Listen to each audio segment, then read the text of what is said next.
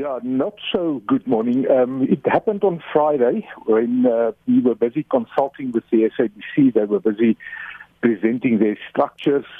Um, on uh, Tuesday last week, uh, we started with uh, the structures being presented, and uh, some of those structures were presented in a very uh, haphazard way without the necessary detail to enable us to uh, properly take back that information to staff members to know exactly what positions um, are affected and so on.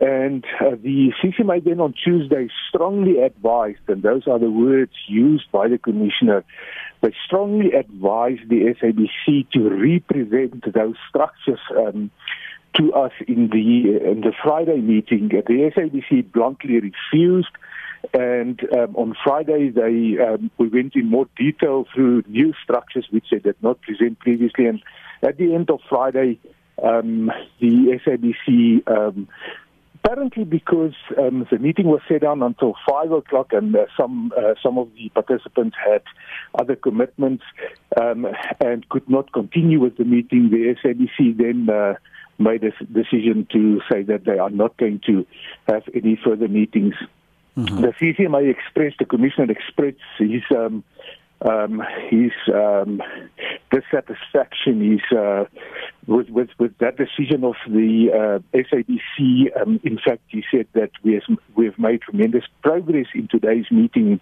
We thought that we would want to continue or will continue on this basis, but the SABC seemed seem to uh, not be interested in that, and uh, they simply mm-hmm. decided that they will then um, in future um, afford one one opportunity for for the unions to make but, um, submissions. But the SABC alleged that all consultations have been exhausted, with a deadlock reached on Friday. No, absolutely not, because there's there's still a lot of um, uh, things that needs to be consulted about in terms of, of of the law, the act, and in terms of their notice. We've not even talked about selection criteria um, and, and um, possible ways to avoid these retrenchments. So it's simply not true, um, and mm-hmm. there is a recorded record of these proceedings. Just briefly, Hannes, so what now?